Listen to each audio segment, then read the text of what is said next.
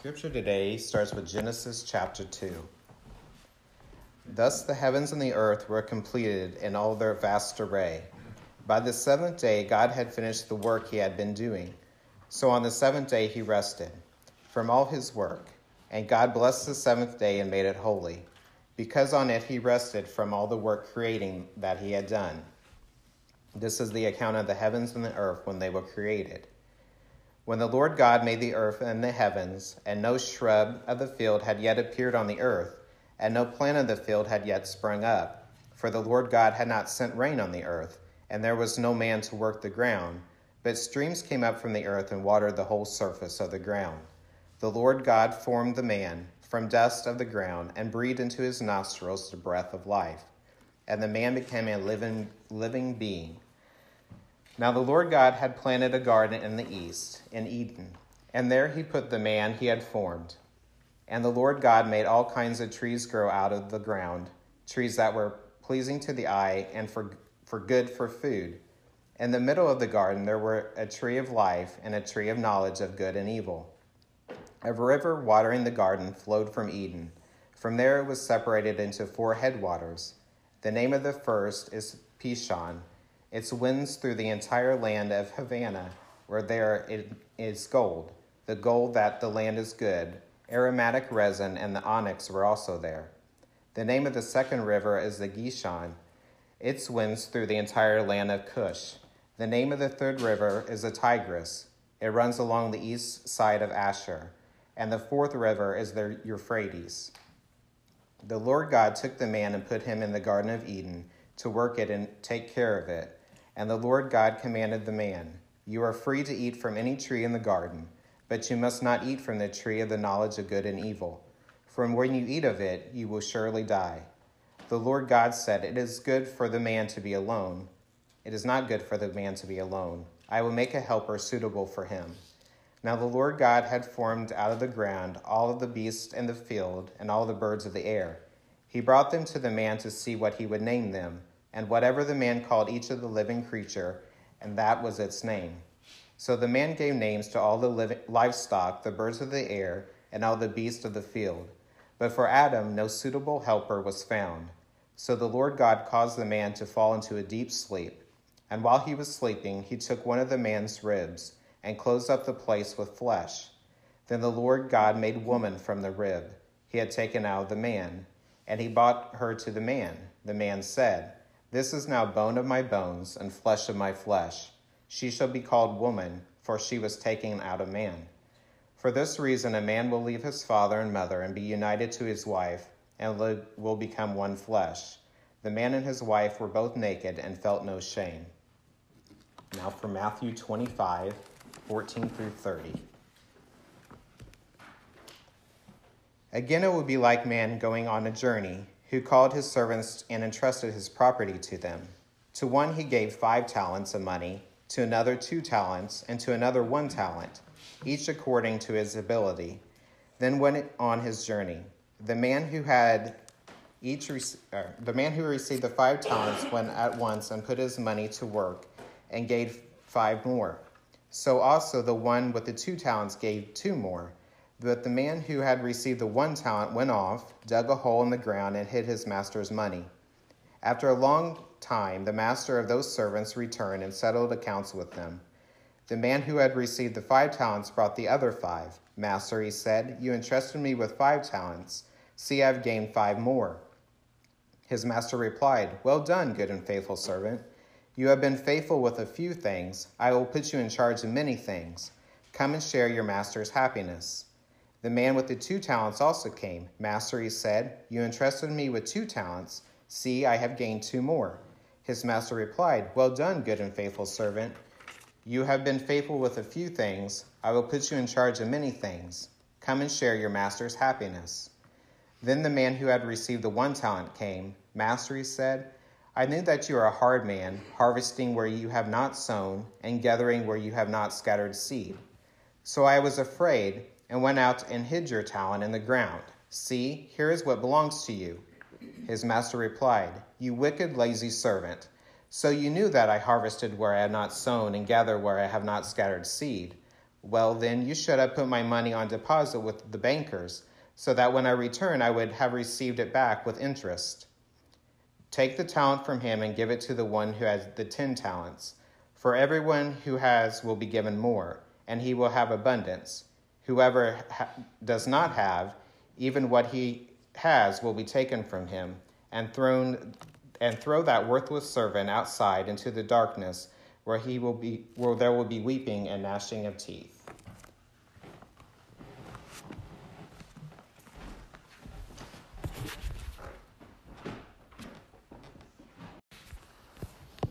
Last week we discussed and talked a little bit about how the false god of wealth works to above all manipulate people through the fear that there will never be enough. And though it is most apparent in the sin of greed over money, it can actually be a fear of lack of just about anything, whether it be money or creature comforts or other material wealth, or a fear that we won't have enough internal resources like patience or love to handle the job of living in this life. A lot of people don't realize you can be stingy and greedy with your patience and with love and compassion. Most of us don't think of that. For the most part, there are very few things that we get greedy over that are intrinsically bad. Most of the things that we get to clinging to are things that, in and of themselves, are not bad and can be quite good. They are generally part of God's good creation and, therefore, in their proper context, are good as well. So, how do we overcome this fear of lack? It's the fear of lack that is the bad thing. It's the fear that you won't have enough that causes you to do things with the wealth and the things that you have, both material and immaterial, that move you in the direction of worshiping mammon, of, of this, this God that is the fear of lack.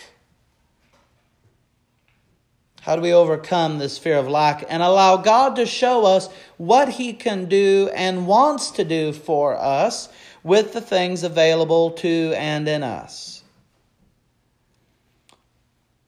As I thought about this question, a look at the brief time before the fall and a famous parable of Jesus helps to point us away from the false God of mammon and towards an act of worshiping the true God that we have come to call stewardship. A lot of people don't think of stewardship as an act of worship but it is. Last week, I talked about how Jesus dethrones mammon by calling us not to worry and put our trust in Him. Today, what my main focus is going to be is what that trust will look like when we overcome the fear of lack. So, whereas yesterday we talked about how to overcome the fear, today we will look at what it looks like when we truly trust God and not money or wealth or whatever it might be to, to get us through. I had promised a long time ago to give a stewardship message, and this is how I sneaked it in. And hopefully, my hope because I'm I'm assuming that throughout all of your years being in church that you've heard at least a few stewardship uh, series or stewardship messages in the past. Uh, most of the time, they usually deal with saying, okay, I want you to pledge to give so much money per year. I'm not really going to go with that tact. I'm going to talk a little bit about how you might consider uh, changing the way that you give, but I'm not going to get into real specifics. So I'm hoping that compared to other stewardship sermons that you've heard in the past, that maybe this one will be refreshingly different. That's my hope. That is my goal. Talking about money, talking about wealth, saying you need to give, that's never something people really enjoy hearing about. I, I understand that. I'm the same way. So I'm going to try to go about it a little different way. So, what I want to begin with is Genesis chapter 2. You have two accounts of the creation going on. Genesis chapter 1, in, a way, what you've got is Genesis chapter 1 is like a detailed play by play of God's creation. And it emphasizes how God made everything. We can get into a debate as to the mechanics of how God made everything. That's not what the point of Genesis 1 is. Genesis 1 does not tell us how God made everything. What it tells us is that God made everything. Genesis chapter 2, on the other hand, emphasizes God's relationship with humanity in this creation, in this endeavor called the universe.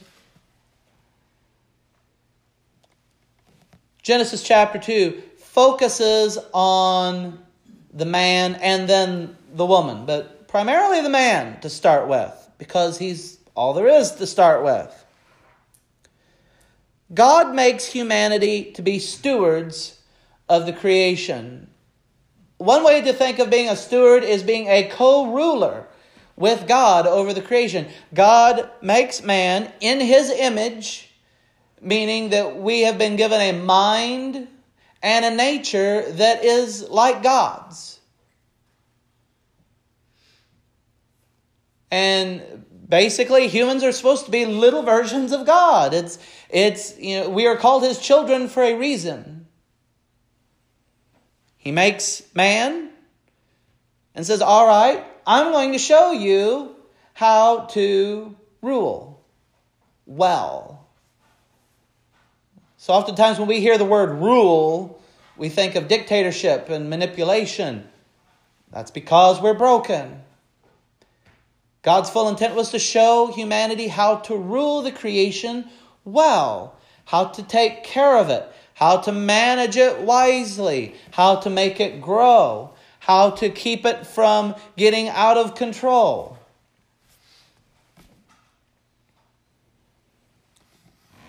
We get this very interesting story where God sets the man in the garden and the man starts naming things. But out of all these things that he, that he names, Nothing out of the rest of creation can work as a partner for him in the creation.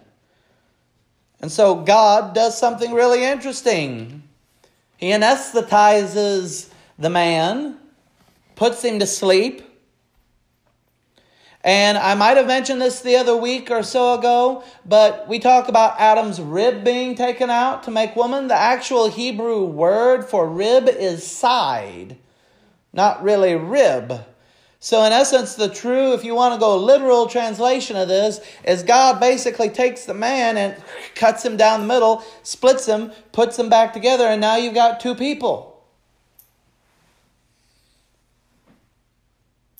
And I think I mentioned this the other week as well that the Hebrew word for helper because there's been a lot of controversy over this throughout the centuries of woman being called man's helper. And unfortunately, there have been men throughout history that have thought helper means go make me a sandwich. It does not. Helper is the word, the Hebrew word for helper used here is the same word that is used to describe God as our salvation.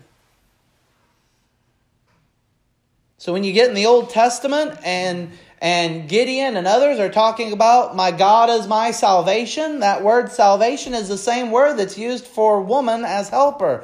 So, in other words, the real translation here is the woman is the salvation of the man in more ways than one. He is a way in which God has stepped in once again. He saw where there was a lack and he took care of it. And now, man and woman, because they are two sides of the same coin, are meant to be, again, co rulers of the creation. So, in essence, women are the salvation of the male half of the species. And there's an interesting thing that we see here is that woman, though made for Adam is not seen as a resource owned by Adam. So when he sees the woman, he does not treat her like one of the other created beings that comes to, but he treats her as a moral equal. He says, This is bone of my bone and flesh of my flesh. She is on equal footing with Adam, and they are completely vulnerable with each other. There is no hoarding of anything between the two as far as we can see. They treat each other as equals and they love each other equally. She is a co worker in the garden in the truest sense of the word. Her work is as much as his. May have been different, but it was equal. Both are charged with taking care of the things that God has made and not exploiting them or saying that they are mine. See, once we start to say that is mine, that's where the false god of mammon starts to come into play. Because once we start to think of something as mine rather than God's, that's when we start the hoarding tendency. That's when we start to worry about lack. I thought of a really corny joke the other day that thought about the, the naming of the animals. And it does say that Adam names the land creatures uh, before Eve comes along. But I imagine Eve probably helped with the naming of some things too. Some things are obviously named before and after. For instance, you think of dog. Uh, that's definitely a man name. A man is going to come up with a name like dog, dog, pig, cow. But then you think of something a graceful name like a manta ray. And if you've ever seen a manta ray in the water, how graceful they, they look like they fly in the water, and a word like man, that is definitely a woman name. That's something definitely a woman had to come up with because if a man did that, it would have been something like sea flap flap. Flappy thing. But the point is, they worked together. And there was not any of this sense of animosity between man and woman. People talk about, especially since the 1950s and 1960s, the term the War of the Sexes. There was no sense of that at all. They were co equals, co workers together. What they had was shared between them, and neither one thought more highly of themselves than the other. They again, quite literally, were two halves of the same coin. This is why we can talk about man and woman, and we'll talk about this in a couple weeks with marriage. But man and woman, when they are brought together in marriage, it's quite literally the bringing together of two people, and now they're one people again because man and woman were part of the same thing. They're both cared for by God and by each other, and they worked, but they didn't toil. And so this, in my mind, is, is a good image of what stewardship, good stewardship was meant to be. Humanity working together for the good of each other, for the good of the creation, and all to glorify God. Today, however, contrary to the image of the garden, Creation is seen as something to conquer and to exploit rather than care for and utilize wisely. There's fear between human beings over will there be enough, and I've got to make sure that I've got mine so that they don't get more than what I've got. Working for the sake of work rather than bringing blessing. Because that was the point of work in the garden before the fall, was to bring blessing to the creation, to give it order, Order is a good thing, order makes things grow well. And in fact, there is a fear of the creation now. And this past week or so has been an excellent example of that because we are now more than ever very much realizing how little we can control the creation as terrible storms like Hurricane Dorian ravage places like the Bahamas. And we use the resources of the creation for the gratification of self rather than the edification of all and the building of God's kingdom. And so we have this, this interesting parable that Jesus gives, this parable of the talents. I'm going to try to pick up the pace here just a little bit and, and hit the main points.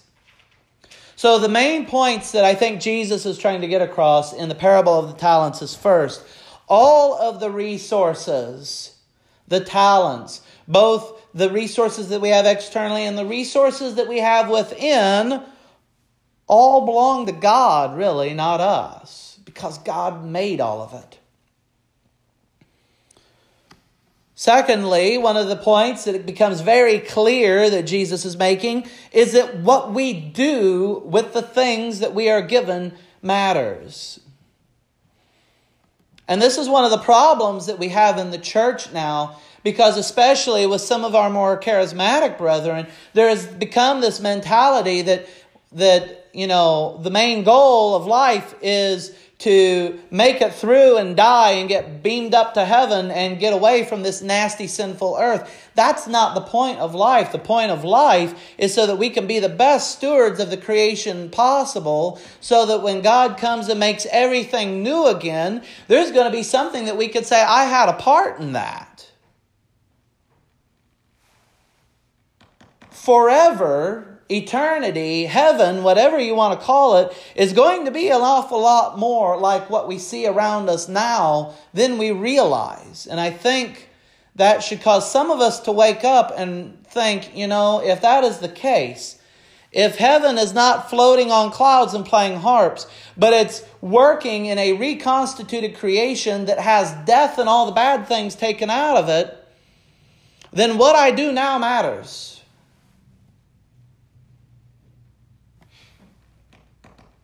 If we waste or do nothing with what we've been given, then we stand to lose the whole thing.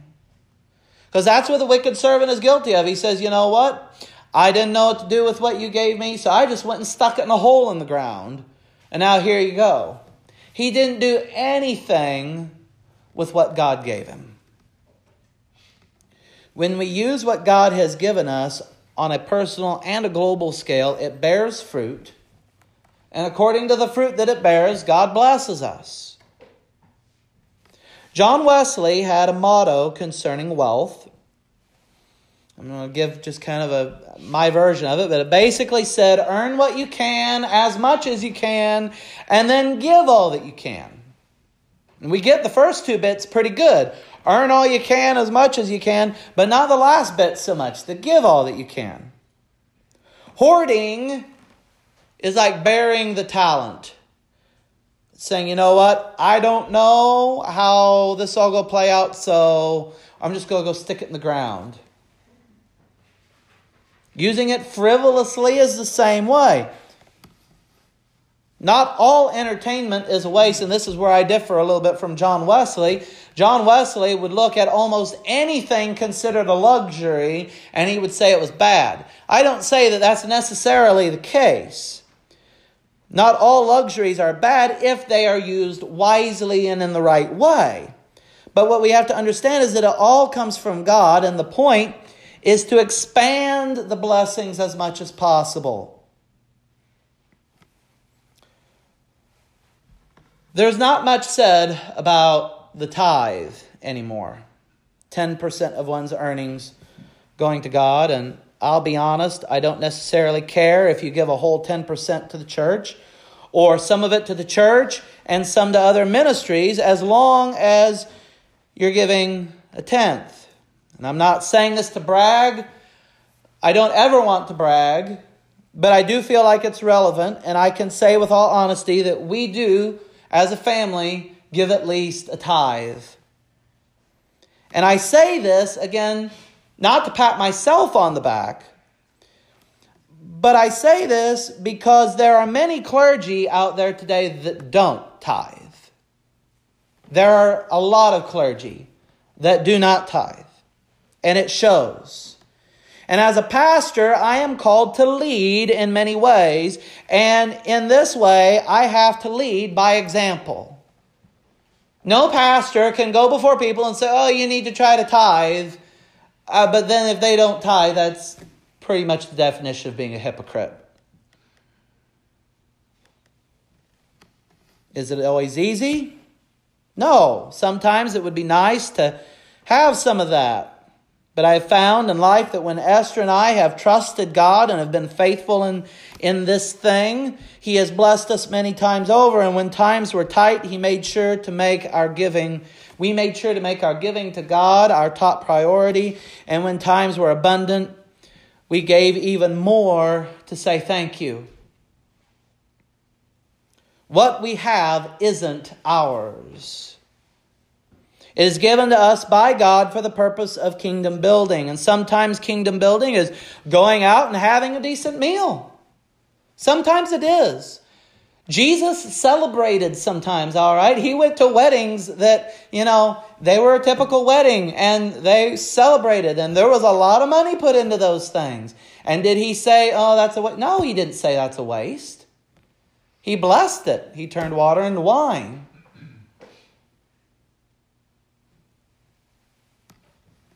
sometimes it is considered good stewardship to go and have a little fun within reason. You want to know why? A good reason for that? We tend to be better workers, both physically and mentally, when we're happy. And I'm not saying doing these things make us happy, but we're more likely to be content that way. We are wired this way. Sometimes kingdom building is saying no to that extra coffee because I don't need it right now, and the guy at the crossroads needs that five bucks more than I need that five dollar cup of Starbucks. And sometimes kingdom building involves greater and planned giving to go in conjunction with others' giving to make something truly great. We have in the past given to the radio station WBGL, if you're familiar with the Christian contemporary station WBGL.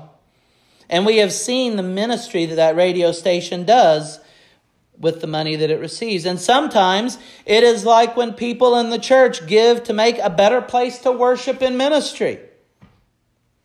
But regardless, God calls us to be faithful to Him and to trust Him for our needs, not the resources that He gives. That's the key. We trust God for our well being, and the resources are just the resources that God has given us to do the things. And that's so that He can be glorified. So I'm going to wrap it up here real quick, but I want to give you all a challenge.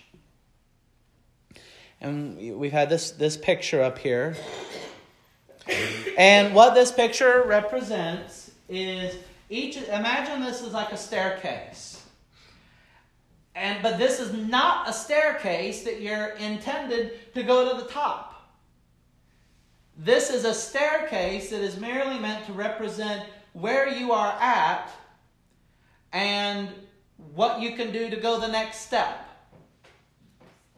So if you look, each of these steps has a certain do- range of dollar amounts per year. And when, when we finish church today, because I know it's kind of hard, uh, if I was sitting in the back, I would not be able to read all this. So uh, if, if you'll leave it up at the end of church, anybody who wants to see it, you can come up and just kind of look at it. But what my challenge to you is to look and find where you are at on this and then what my challenge is, is to say, okay, if you are on the lower end of that step, because for instance, the bottom step says zero to $249 a year. If you're closer to the zero than the $249 per year, ask yourself what it would take to take you from where you're at to bring you closer, I'm not saying to the, but I'm just saying closer to the 249. Or if you're closer to the of that step, what would it take to get you to bump up to the next step? Giving is a form of faith. Giving is, is, a, is a way that we say and we acknowledge the fact that it's not the money that takes care of us, but it's God. So, this is kind of a nice tool because I don't need to know where you are at. I don't want to know where you are at here. But you can know where you're at here. And if you're down here at the bottom, that's okay. This is not meaning that you're at the bottom. That just represents where you're at in giving. But find where you are at roughly and ask yourself, what would it take to move up a little bit? Or if you can't, that's okay. But it is a way to know where you're at. And it's a way to challenge yourself and ask yourself, how might I do a little more? Because this money isn't what takes care of me, it's God that does. So, my challenge is one that is going to be between you and God. God gave you everything, including the air that you breathe.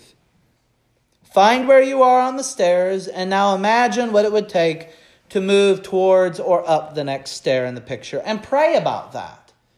Don't just look about it and think, well, I would have to give this much more. Ask yourself, what would I need to do to be able to give this much more? And pray about that and ask if God is moving you to do that. And if He isn't, then fine. But at least ask God and say, Am I giving what you want me to give, or do you want me to give more? And if God calls you to step out in faith and increase your giving, then listen to Him. He is good and faithful to lead you through the struggles that will come out of it. And He will, if He has called you to do something, He will give you the means to do it. And you will not only be blessed for it, you will be part of building something greater than you can possibly imagine. Amen. As we come to the end of our service today, let us sing our closing hymn, Close to Thee, verses 1 and 2.